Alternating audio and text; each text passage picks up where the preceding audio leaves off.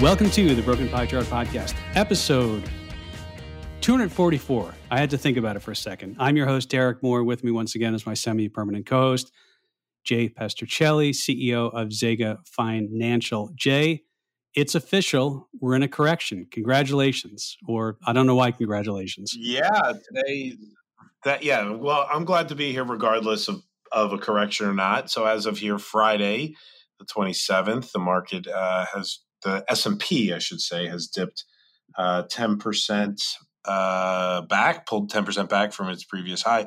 You know, like is did you ever find it think it was kind of random that 10% was the number? Why not 9.7? Why not 10.3? Yeah. Yeah. And uh, I will tell you the other side of it, right? Between the correction, the next level is bear, which everybody says is 20%. The market does tend to find some footing before it gets to that 20% mark. I mean, we've seen it drop 19% of the time uh, at times and not break the 20. So uh, I, that one feel, feels a little more relevant. But yep, that minus 10 is. Uh, that's the random number. So correction territory in, in price. I don't. I don't think it's worth in price. I mean, I guess we've had some dividends. By the way, the the twenty percent you referenced, or not getting to twenty percent, remember December of 18, what was it, 19.8% down? And we said, no, no, not a bear, right? Yep. Not a bear, wasn't 20. Not a bear. That's right. That's exactly right. You know what I find to be a better kind of indicator of What's that? bearish or bullish is more like, are you above or below the 200 day moving average? Right? Like that seems to be a little better indicator whether the market has kind of changed its disposition yet in my mind. And the S&P crossed that earlier this week. Don't know, I don't think the Nasdaq has yet crossed it and the Russell's been below it forever, right? The rut is uh been so I mean, I like that measurement whether you're, you know, people are still optimistic or not. I like that as a better measurement than uh than the whole 10% thing. But just my preference. A lot of people also said, "Hey, I mean, we is this bull market over?" I, I always sort of there's two ways to look at bull and bear markets. There's what do we call it? The cyclical bear bull market, and just you know where where you sort of decide your starting point. The old high of 48.1862, which was back on January 3rd of 22. Like in my mind, until you make a higher high above that, it's not it's not a new cyclical bull market. Like if, if you bought on that day, you're still down money. So I know a lot of people say, well, we're in a bull market, but I don't know. I mean, over the long term, I guess that's how you look at it. But no doubt, I mean, we are still up off the lows. The low was what, 35, 83, 07 in, uh, what's that, October 10th of 22. So we're still above that. But, you know, we're 10% off the highs, but we haven't exceeded the old high. I mean, do you look at the cyclical bull or bear markets, or are you just like, no, no, once we retrace a certain amount, like we're in a bull market? Uh, yeah, I'm more along that that camp. I am also with you that series of higher highs and higher lows are the things that help kind of defend de- determine an uptrend. And I think you're right. I think we failed to make a new high a few months ago and uh, I mean, it's pretty clear at this point now that we're what uh, 500 points away, 400 plus points away from that high that we saw in July. That uh, a new high is not around the corner anytime soon. I think there's a lot of folks that thought, oh, little pullback's healthy, and we could still end up with an end of year rally, and maybe we get to a new high. I think the probability of that looks lower and lower at this point. I think we're still about 15% above the October lows. So I'm sure CNBC will come out with something. Every time the market's been up 25 or 20% off a low and then never made a new low, and this, we'll get those sort of things going around. But yeah, I mean, so we're 10% down from the most recent high and we're 15% above the October lows. I don't know what to do with that yet, but and you know, I mean, we're we're sort of. I guess the other thing too, Jay, is a lot. You and I keep saying we'll keep saying this until people are tired of hearing it. In the end, it really c- comes down a lot of times to earnings, to corporate earnings, and this market has you know the the forward multiple and the forward estimates are estimates; they're not actuals. But the next 12 months, the consensus is about $240 a share on the S&P. Uh, if you take the the close today, which was what was it, 4117 divided by 240, it's a little over 17 forward PE. That's not crazy. So if earnings stay up, and it seems like we've hit the the trough in earnings, I don't know. I mean, is is this it's cheaper than it was, but what's the long run? Like 60 and a half PE over 25 years? Feels yeah, like so we're, we're you know you would argue we're kind of fairly priced against the average. Uh, I would probably argue with with interest rates where they are, which is the other piece that I always look at, and I know you know we both look at that um, it's probably it could be considered even a little expensive. I think a fundamental analyst, which I am not, would tell you it's eh, it's probably a little expensive. There might be other uh, alternative uses, you know, other choices for to get your returns that are uh, that take less risk. The other thing that's happening too is so I, I saw this on Twitter. Let me see who created this. This is Bloomberg Bernstein analysis. That's all I have, Jay. So apologies to whoever created this. And one of the things they did was they showed a a scatter plot, and the scatter plot was was since 2003. Okay, and in in the y-axis is the S and P 12 month forward PE, and the bottom axis is the nominal 10 year bond yield. And our audience can't see this, obviously, Jay, but what it says is the higher the 10 year yield goes, there is a correlation where forward PEs come down. I think that's kind of what you were alluding to there. Higher interest rates because you've got to discount those earnings back, right? Yeah, that's exactly it, right? Because, well, so you just went, you know, even into the math of why it matters, right? I was more of the investment choice of why it matters. But you're right. When you, when, look, you have an alternative. You know, we talked for years about there was, uh, you know, Tina, there is no alternative and you had to invest in stocks. So having a little premium in equities uh, made sense when you didn't get paid to hold the bond, right? But now uh, you do uh, have a, a, you do get paid to, to to hold bonds. I think I looked at the the four month bond. Uh, right before we started this today, it was trading at like you know 5.6, 5.7. Like it's it's there's a fairly decent uh, amount of return uh, over inflation when you uh, uh, when you buy a bond now and a treasury, I should say, with that's considered to have I won't say no risk, very very little risk, the safest investment in the in the world.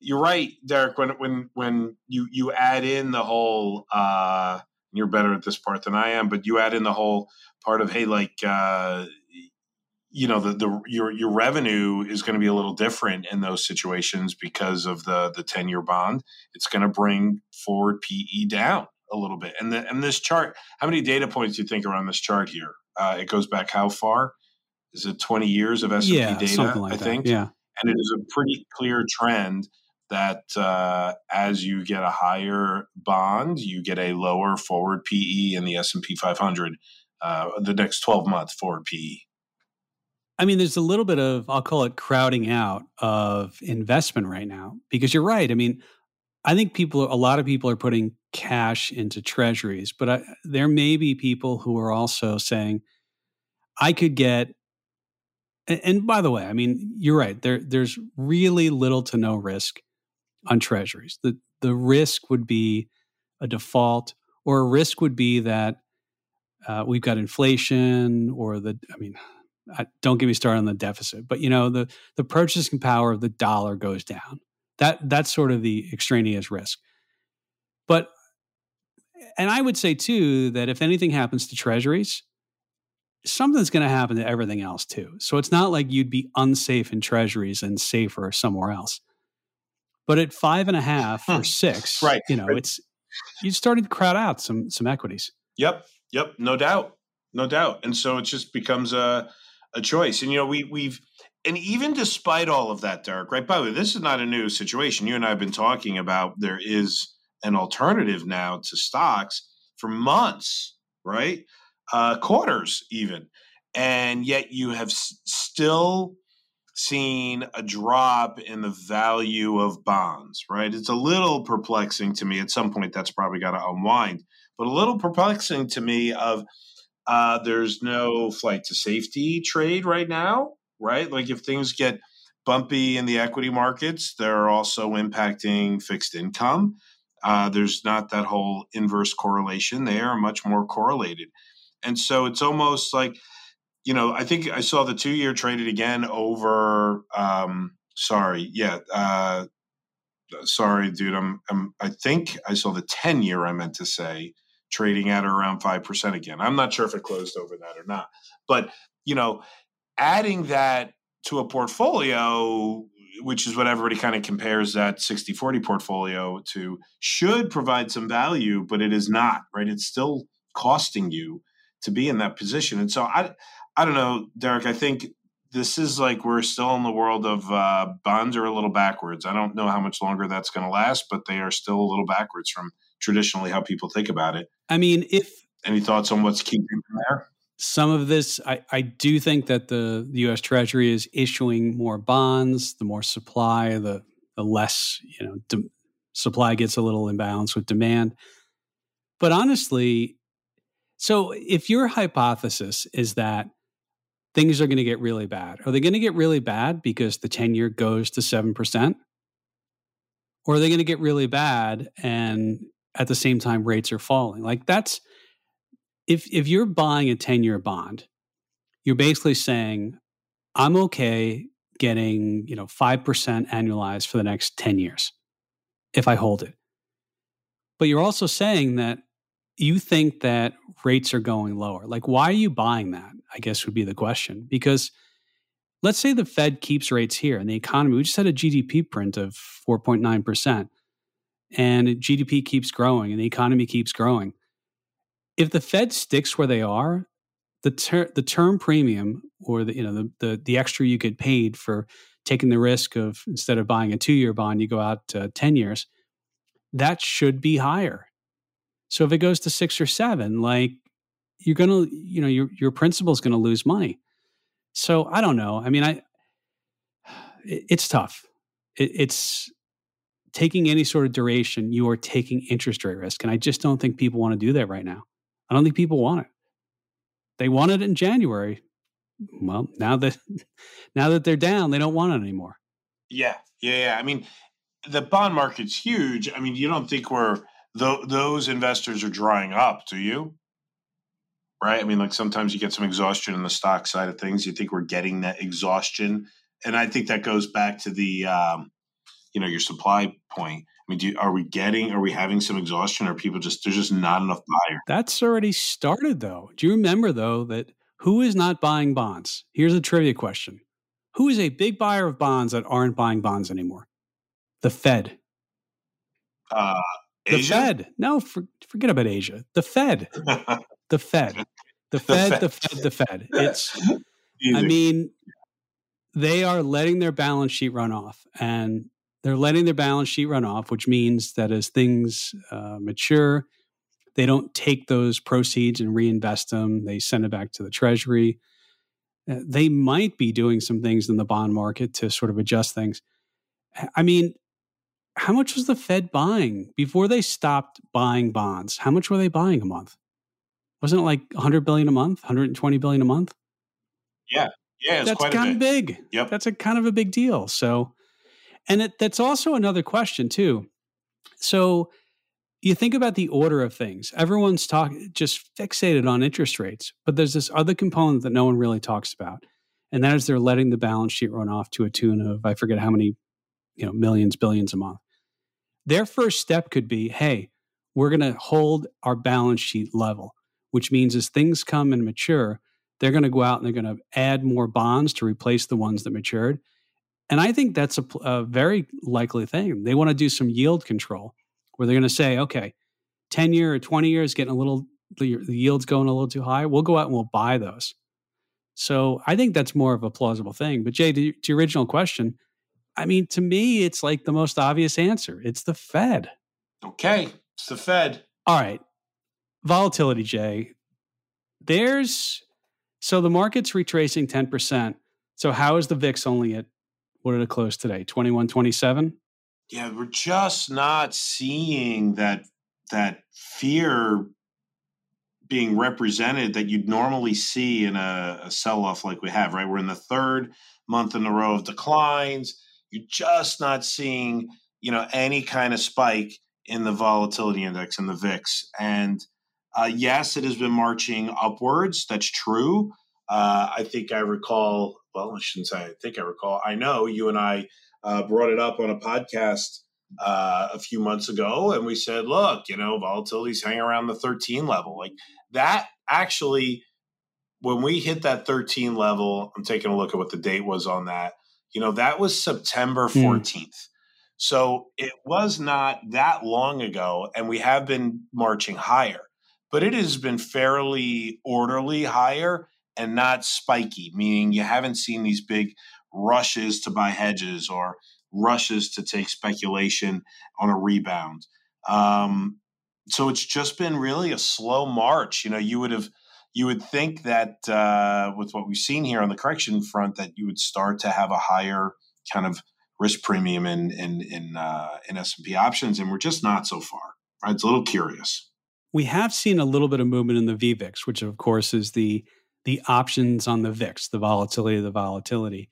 And I know we've been watching that for a while where that has risen more relative to how much the VIX has risen. So it's almost like the market saying, or the options market, yeah, the VIX isn't really going up, but if you want to buy options on the VIX, you're going to pay up because it's almost like uh, a crouching, was it crouching tiger, a hidden dragon, a crouching it's a it's a coiled spring. That was a good right? one. Something like that. It's that not my one. best one. Yeah. Just, it's not my best work, Jay, but uh, oh, you know. Okay.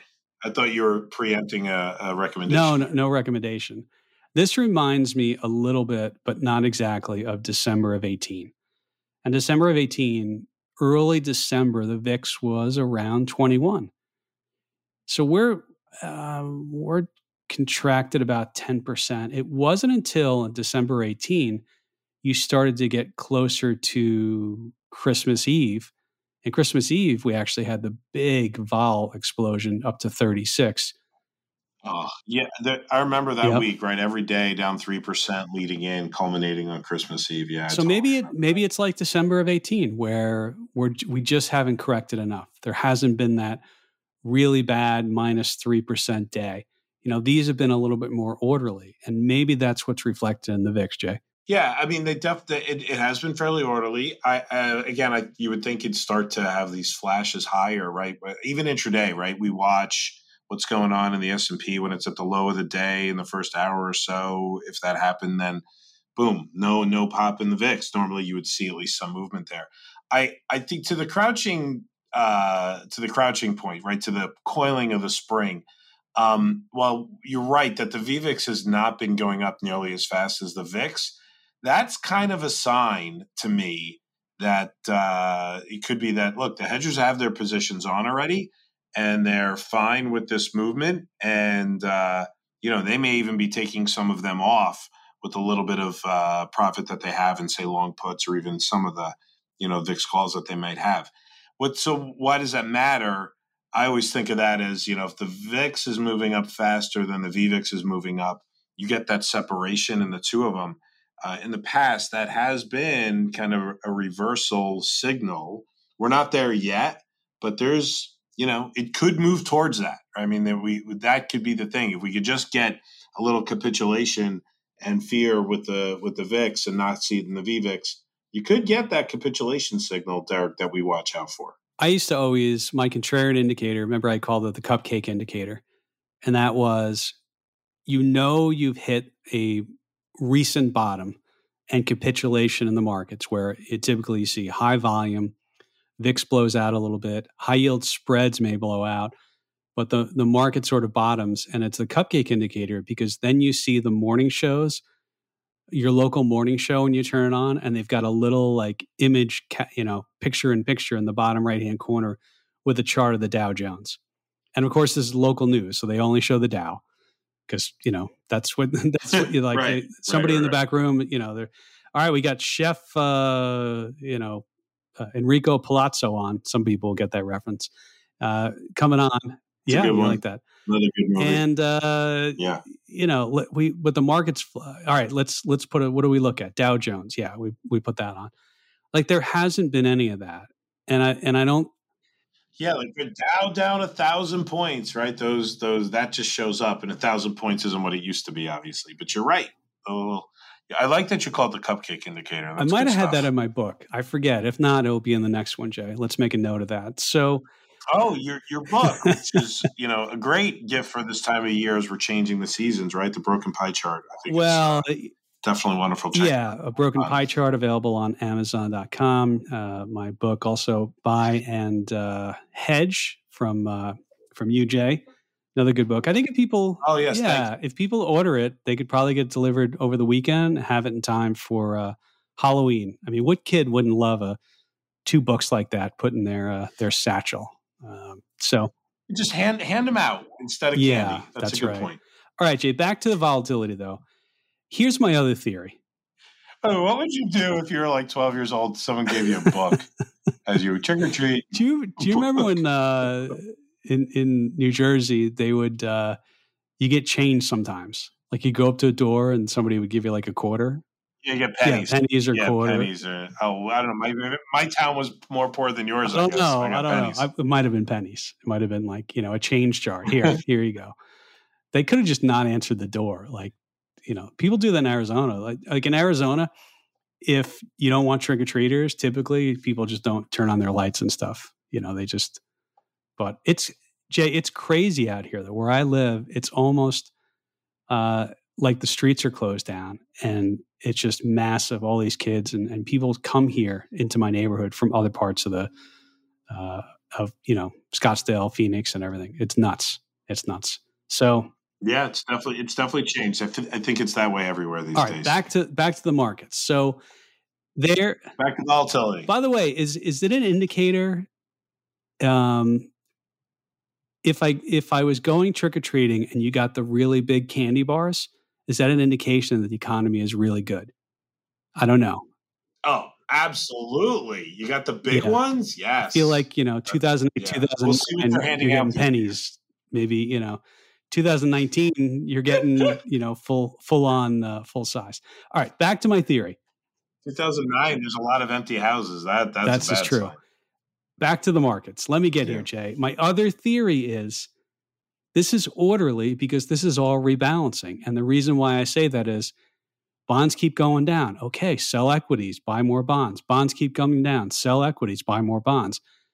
Like we've talked about this before, but in some ways, I feel like this rebalancing is is sort of feeding onto itself. I could be completely wrong. I have no data on this, but it just in my mind it it makes sense. So I'm just going to say it. And so, what are you saying? You're saying the normal quarterly rebalance means, hey, because bonds are down, you have to allocate more to bonds, right? But stocks are down a little worse right now, no? Well, they are, but I guess not for the year. Though. No, not for, not the, for year. the year. Not for the year. Especially if you had think about target date funds. I mean, if you had some duration in target date funds, I really try not. I know, I know. I'm really not Try not to think about those things. Terrible. Sorry for those of you who invested in your 401k because you thought it was a smart I have a whole chapter uh, that's titled "Target Date Surprise" in my book. People should read up on uh, my my feelings on target date funds. I don't know. It's I just think it like normally bonds would be up or hold steady and stocks would be down. So you'd sell bonds to buy more stocks, but it's the opposite right now. Bonds are down more than stocks in like a, in the 60 40 portfolio maybe until recently. So maybe it has caught up with itself now. I don't know. Um, last thing on vol well volatility. Let's talk about earnings a little bit. I know you were watching amazon this week and we talked last week about you know kind of a dangerous trade around earnings. People saying i know it's going to move. I'm going to buy the call buy the put but right before earnings is the most expensive time. What did you see on the implied volatility on Amazon? Amazon had a pretty good report and jumped up, but what was it? Did it get crushed? Yeah, it sure it sure did. And and it's so Amazon when you look at volatility over the past year, right? This to me is at or lower than the previous 3 quarters when you look how expensive options were going going into earnings. And typically, you know, you'd think that was a little bit of a bullish signal, and that seemed to be the way it played out today, last night with Amazon, but uh, not the case for all tickers, right? I mean, it's but volatility in general has been kind of again. There's this weirdness where, despite the market uh, showing some signs of weakness, the volatility around earnings has also been coming down, and it's a little bit of it's it's almost tempting you to get long you know, uh, volatility or getting long options going into earnings. But again, you need pretty dramatic moves to get those uh, to to make that pay off for you. I don't know, Derek. It, it's again, it seems like, gosh, I hate to use this word. It seems a little like a sucker bet. I still prefer to be selling premium uh, around earnings versus buying it, even though it's still kind of you know trending a little lower uh, you know, so as a, as a reference, what am I talking about? So when I when I look at where volatility is on Amazon, just going into earnings, it was around you know around fifty. Last quarter was around fifty five. The quarter before that around sixty. The quarter before that around seventy. So that's the downtrend that I'm seeing in the in the implied volatility of the options. Uh, but uh, still, I I still prefer usually default to be a seller of options which then takes advantage of a decline in volatility right after the earnings come out. So that's kind of my take on this. And it's not just Amazon, but Amazon's a nice story because it's up, right? Same thing happened with uh, Microsoft. And I don't want to get off Amazon unless you want to, you know, in case you have anything you want to add. No, I mean, Meta, I saw the same thing. Meta was a, a crush in volatility right after Meta got killed. Uh, Microsoft's earnings were good. But yeah, I mean Microsoft and the you know what though Microsoft is interesting because it it didn't it moved the day after. And I'm not sure that the the volatility was that high. I mean, I think it was only what? A little above 30, 30% and you should probably explain what a 30% volatility really is when we say that what that what that means.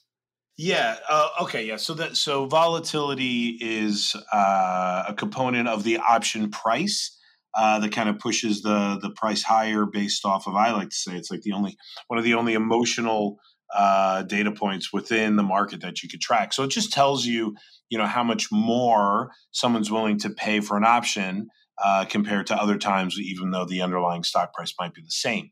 And when you have a volatility of 30 or 32, kind of that range, and I think Derek picked that number because it's it's one of those numbers that we like. It's a nice round number. It means that you have an expectation that uh, the stock will move about 2% that day, right? So the one standard deviation is a 2%. So it means 67% of the time, you should, around 66, 65% of the time, you should expect the market to move um, uh, within 2%. And that's fairly wide, right? Stocks typically don't move 2% in a single day. Certainly equity markets in general don't move that.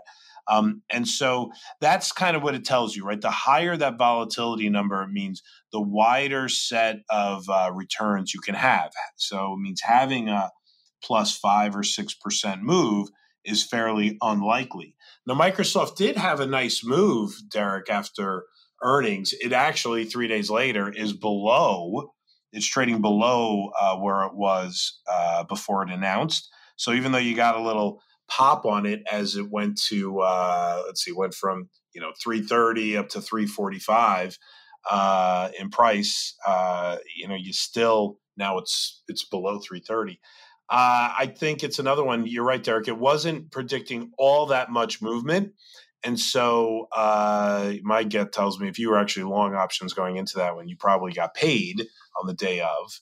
Uh, but uh, now, you know, at expiration Friday, uh, you uh, you still you probably lost if you were long options. The other point I'll bring about about Microsoft, it is um, while the volatility, the implied volatility was lower for this quarter, it's about the same as it was two quarters ago. So it's it has not had that declining volatility um, that some of the other tickers that we mentioned, like Amazon and Meta, have. Yeah, it's like that's a case where if you bought the straddle if you got out of it the very next morning, you you probably made money. If you sold it, you lost money. Yeah, yeah. you, you got to take it, or, or you got to leg into you know spreads by selling right. some options against it to lock in some gains. Yeah, yeah. So we're we're through. Speaking of of, so we're we're through Amazon. Who's left of the Magnificent Seven? Magnificent Seven, by the way, is what we're coining, quote unquote. It's Apple, Microsoft, Google, Amazon, Nvidia, Tesla, and Meta. If I have those right. So who? Meta's gone. I think- Tesla's I gone. think Right. Amazon, Google, Microsoft. So what is it? Apple and Nvidia's are the two left. Correct. Apple and Nvidia. Okay. Yep. Yep. They they I think there's a lot of hope. I think Apple is drumroll please. I think it's the second. Yep, the second of November in the afternoon. So this will definitely be out by then. That is um that's Thursday. So yeah, the, by the way, that has had. Uh, I will say this about Apple implied volatility. It's not like the others that really starts to peak out around earnings. It has been on a move higher as the stock has been coming down, which is not unusual.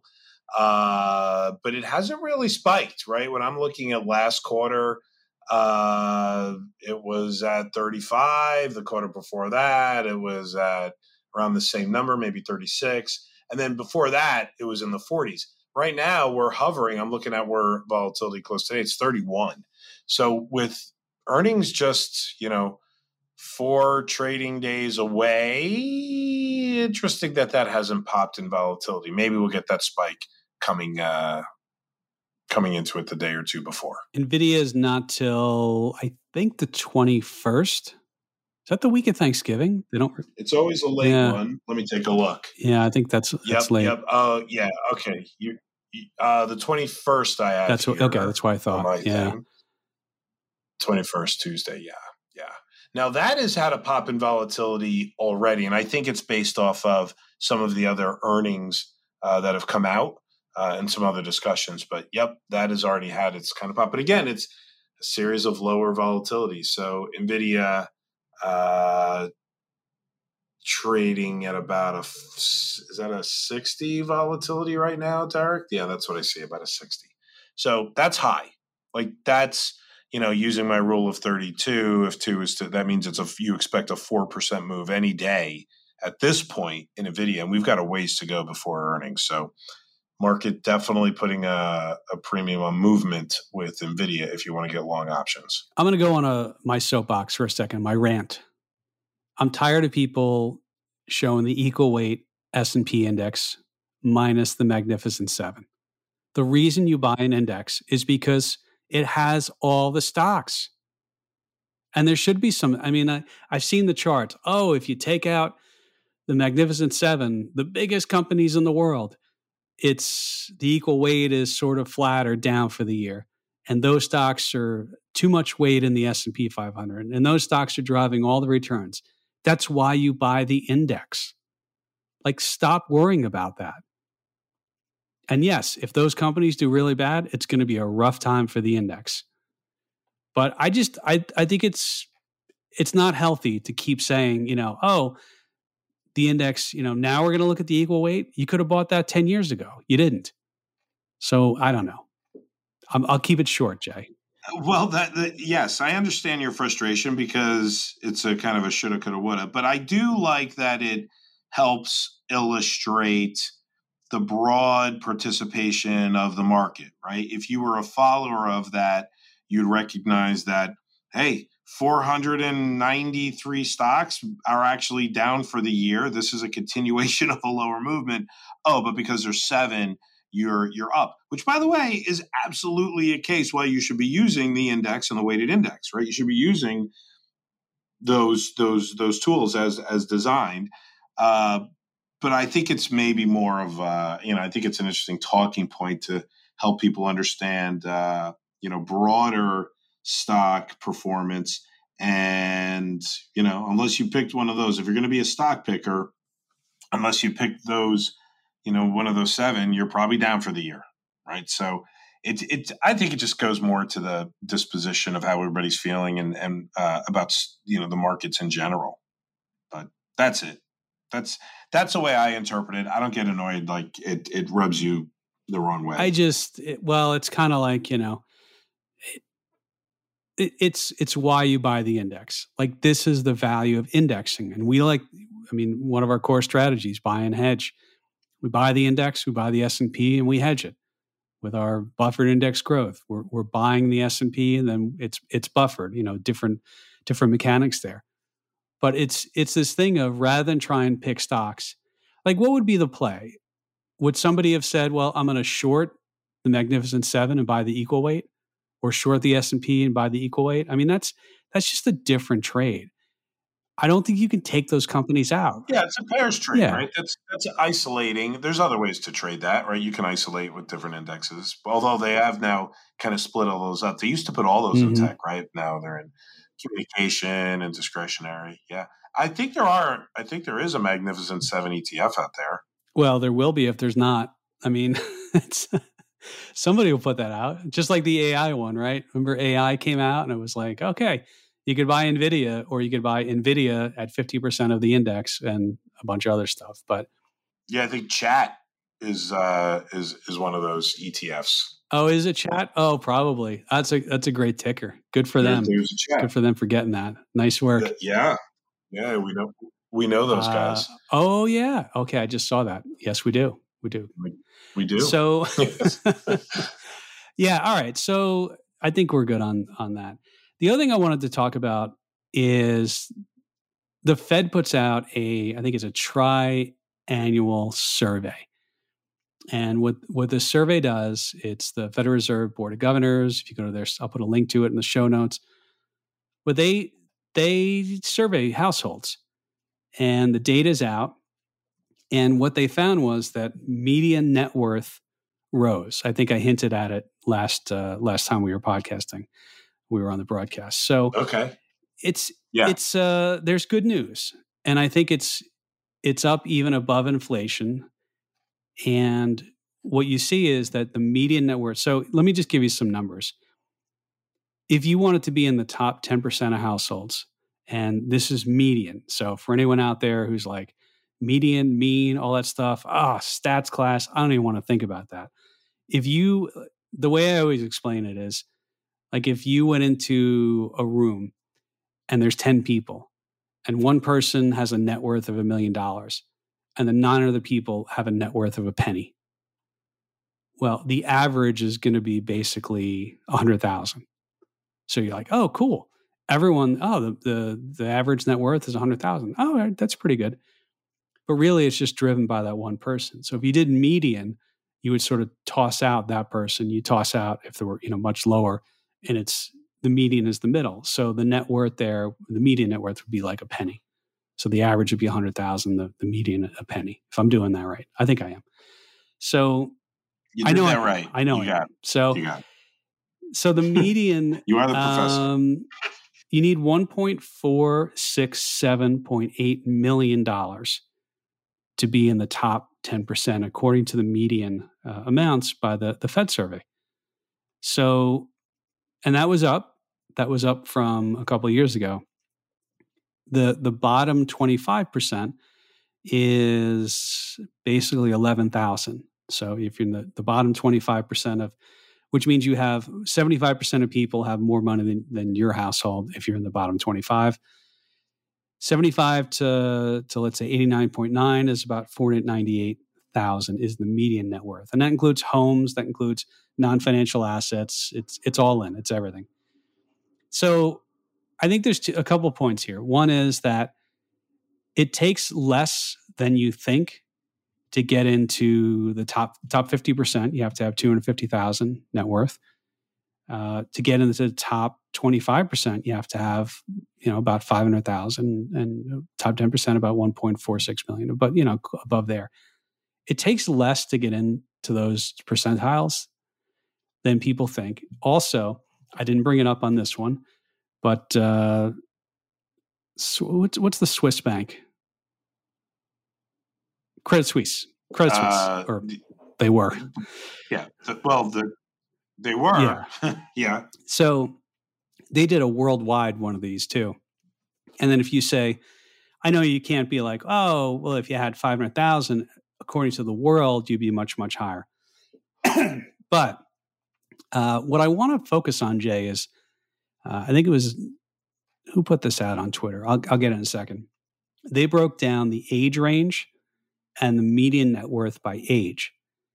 And I want to focus on, and I, I know you want to focus another end of this, but 20 to 24 year olds, median net worth 10 point, uh, or 10, 10.8, $10,800, 25 to 29, 30,000, 30 to 34, 89,801. Okay. You would expect that because uh, the younger people are, the less number of prime working years they are, uh, the less amount of contributions they've been able to, to do. And the reason I wanted, wanted to bring this up is I think if you look at and if you talk to a lot of younger people, they are very fixated on what to buy, trying to maybe trade the market, trying to say, you know, should I should I buy this stock, but I buy that stock.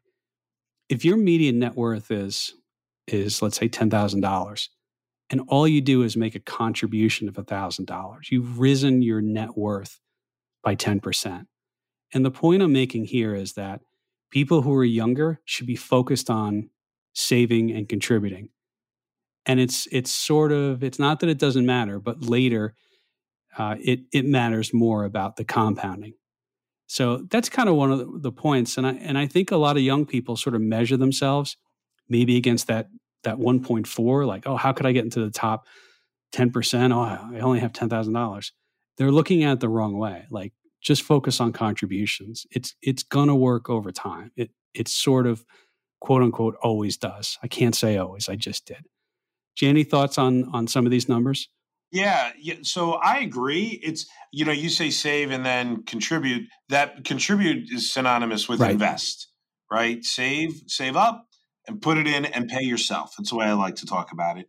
And uh, yeah, put it to work where you're absolutely right because you have so much time. If you're in that 20 to 24 or 25 to 29 range, time is your friend. You just got to get it to work.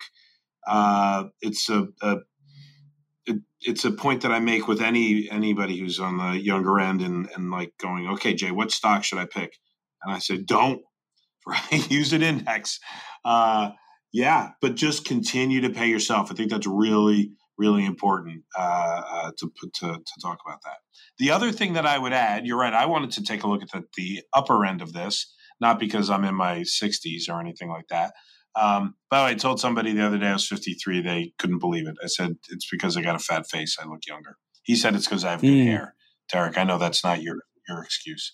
Um, besides that, uh, you know, it's interesting when you look at the average net worth. It kind of the older the person is, the higher that number goes until you get to like the 65, 70 range, and it really kind of peaks out. So uh, that peaks out where the average net worth is 1.8 uh, million, right? That's the average net worth. Again, your whole the average mean, so we know that that gets skewed.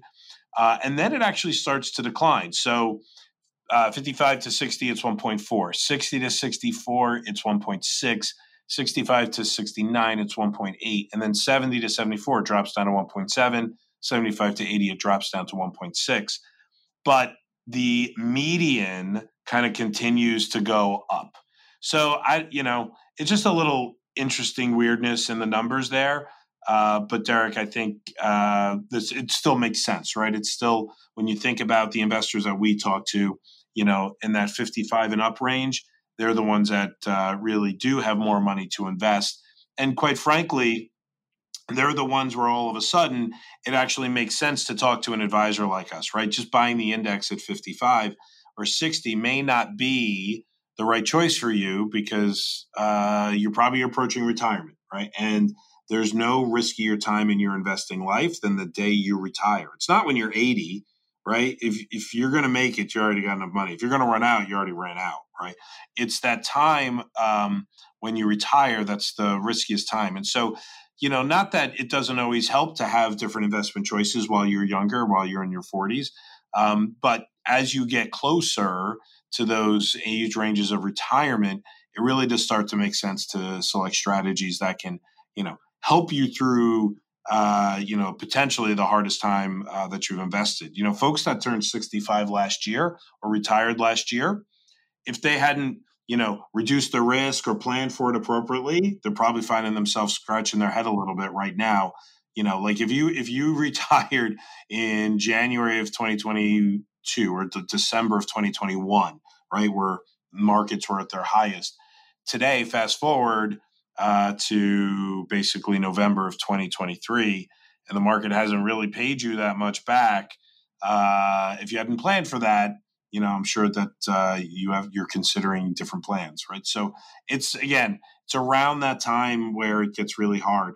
Derek, when you and I really first got into this business, right in the early 2000s, I know you're a little sooner than I was, but you know, you think about that lost decade between 2000 and 2010. If you re- if you retired in February of 2000, uh, you just had a you know a lost decade. Uh, that was the top of the dot com bubble.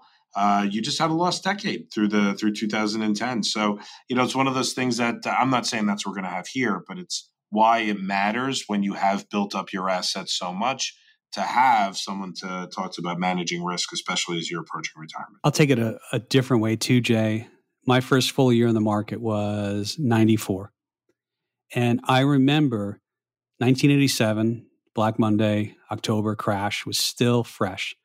It was fresh enough and painful enough that people stayed out of the markets, stayed in cash, maybe just didn't didn't want to take any risk.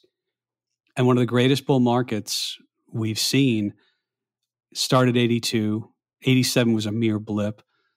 98 had a little bit of trouble, but really it didn't end until March of 2000. And 94 to March of 2000 was an unbelievable run. And it just sometimes there's this 10 years before people retire. And if you have a million dollars, you get 7.2% annualized, you're going to wind up with $2 million. You brought up the lost decade. If all you had was equities and you didn't go from a million to 2 million, you were flat. You were basically flat. And then imagine, you know, you had really bad timing. So it's sort of the value of there are different points in an investor's life cycle. And sometimes hedging lets them stay invested when when they wouldn't otherwise. But also to your point, Jay, like the most dangerous time is when somebody retires. And they, they can't take a big hit then. They can't make it back. They're, they don't have 10 more years of prime working years to add to it. So, yeah, yeah, they're drawing down. That's right. They're drawing down. That's yep. right. They're drawing down. And now we have, you know, with inflation and everything, but all right, we'll leave that for another time. I am going to link uh, to this.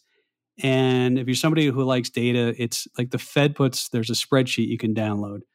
And I, I don't even know how many tabs there are.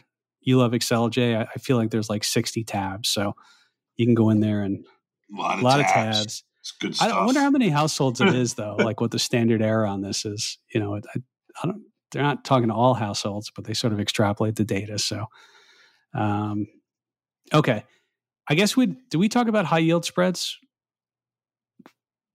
We did not. You want to hit on that real yeah, quick? So high yield spread, which is the spread between the yield on high yield and U.S. Treasuries, despite this correction, it is not quote unquote, you know, widening. I don't know why I put quotes on that.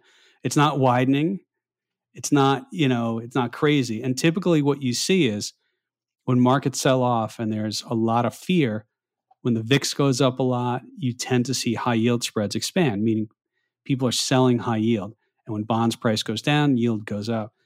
Jay, the last, uh, it's about four and a half, which is sort of in no man's land. It's just, it's not, you know, I mean, treasury yields haven't, I mean, they've come up, but the demand for more yield on, on high yield hasn't happened yet.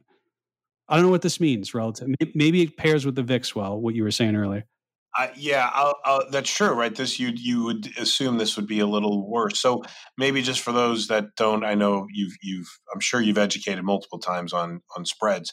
The concept here is when you sell a bond, like a high yield bond, if everybody sold their bonds, then bonds down, yields up, right? So the yield on high yield would rise faster than, say, the yield on a treasury. That would be an indication that there's fear in the market or concerns that high yield will underperform. So they're selling the more risky assets uh, and they're buying the safer asset, which would be the treasury, right? They're making that that you know flight to safety trade. And as I mentioned before, that hasn't really happened in the treasury side of things. And I think that's one of the things that's keeping the spread a little muted. As a reference, uh, during 2020, those spreads got to 11% difference, 1100 basis point difference, just about. And right now we're talking about, what'd you say, about a four? Yeah, it's about a four, four just over four, yeah. hovering between four and five, right? So I'm not saying anybody should be feeling the fear of uh, the pandemic, but I am saying that you know when you see those uh, those those spreads spike, it uh, it definitely is indicative of fear in the market. Uh, take a look at say after June of 2022, right when the market was really when inflation was at its highest. I mean, spreads got up to six percent. Right. So again, not a lot of fear in that number either. Uh, but you do see these things from time to time pop up, but we're not seeing it now, right? So the difference between the yield of high yield and treasuries has been range bound. Uh, again, not indicating that there's any flight to safety or risk off trades going on. Yep, I think that's I think that's right. And well, we'll save it for the next podcast. Like there's some interesting interesting things to look at with high yield. And we use high yield in our short duration, very short duration high yield. We use senior loans, we use uh, high yield bonds in our buffered index growth as a way to, to take that uh, those monthly distributions, uh, interest, dividend payouts, and then use that to fund long market exposure. But yeah, I mean, it's I I don't have the numbers. Um, um maybe I'll I'll reach out to uh, uh, to our friends over at State Street. But I feel like where the starting yield is, that might be interesting to look at. You know, what what's the returns five, ten years later when yields have been this high, or the spread is versus the spread of only you know four and a half. I don't know. I'm thinking out loud, Jay. More to come on that. But well, they, they have quite a bit of knowledge about uh, the history of high yield, and they've uh, we we usually reference uh, what they tell us. So they're pretty smart about they are. Stuff. All right, Jay. Also, smart stuff. I an update on the the morning show for me. I'm in season two. I got to be honest with you.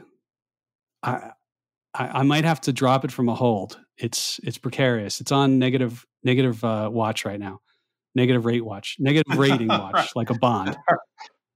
I don't know. You're telling me it's going to get better. You, you you thinking about that? You thinking about downgrading it? if listen, if you're in the middle of season two and, and you're not smitten with it, then it's not going to get you. Might be early season two. I don't know. I don't know. I'm I'm. It's on negative right. rate watch, but as I think about what else, any, anything you've been, uh, you were just on a plane, right? You probably watched something. I know you didn't watch Philly sports when you were there. Uh, yeah, yeah, uh, yes. Uh, so uh, I watched. Uh, I've been watching the new Marvel show Loki. It's the second season for that, so I am a Marvel guy. I think you know that. I have been watching that. So I think three episodes have been out so far. So I'm in the middle of doing that one. That's pretty good, especially if you're into the timey wimey travel stuff. If you're a Doctor Who fan, you know what that's in reference to. I don't. I never got into all the superhero movies. I think I remember seeing was it, it Endgame? Was that one of the big ones? With I took my son. yes. And then I'm not. Hopefully, I won't ruin this. It's it's an older movie at this point. Michael Douglas comes in on the end. I'm like, what was what was Michael Douglas doing in here? Like, that's random to get him to show in a cameo. And then you explain to me he was in like he carried like two other movies all by himself. So yeah, he carried the Ant-Man movies. Yes, yes. Yeah, I was like, yes. Anyway, so I'm watching. I'm watching that one right now.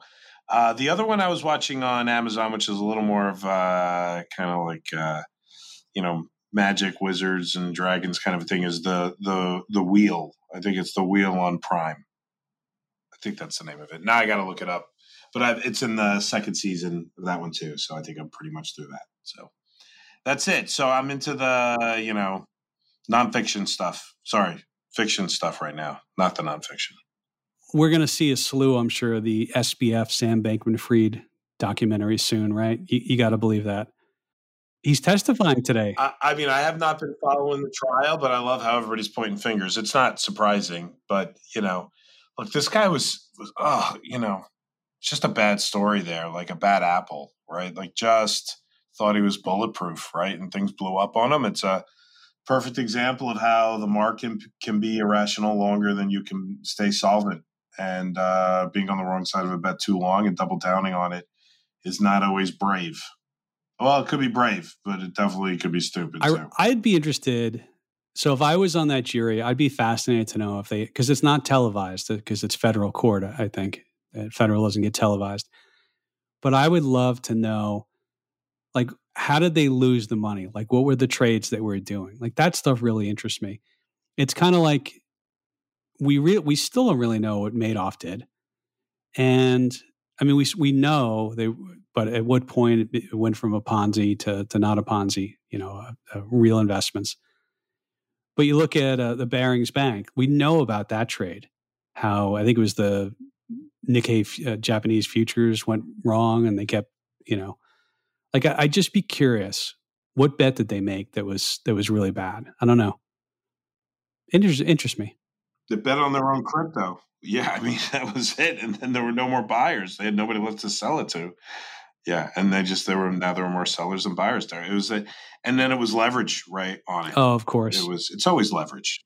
It's always leverage. I just. It's always leverage. I mean, maybe the rules in, in a crypto exchange are different, but my understanding, I I say this, I'm sort of couching it, but like Schwab has on their page, they're required to to hold customer assets sort of in their own. You know, they can't commingle assets. It's right in there, I believe, in Schwab's terms and conditions. They segment segmentation of uh, of those. I mean, it's like they're not using my money to go trade, uh, you know, leverage crypto or something like that. It's it's segmented. So I. Yeah, but that's that is ultimately what he did, right? Sounds he, like it. He took client money, yeah, and traded it elsewhere, and it and lost it. I just I really want to see, and I'm not through uh, Zeke Faux's book yet, uh, I'll have a full report on that. It's I'm enjoying it so far.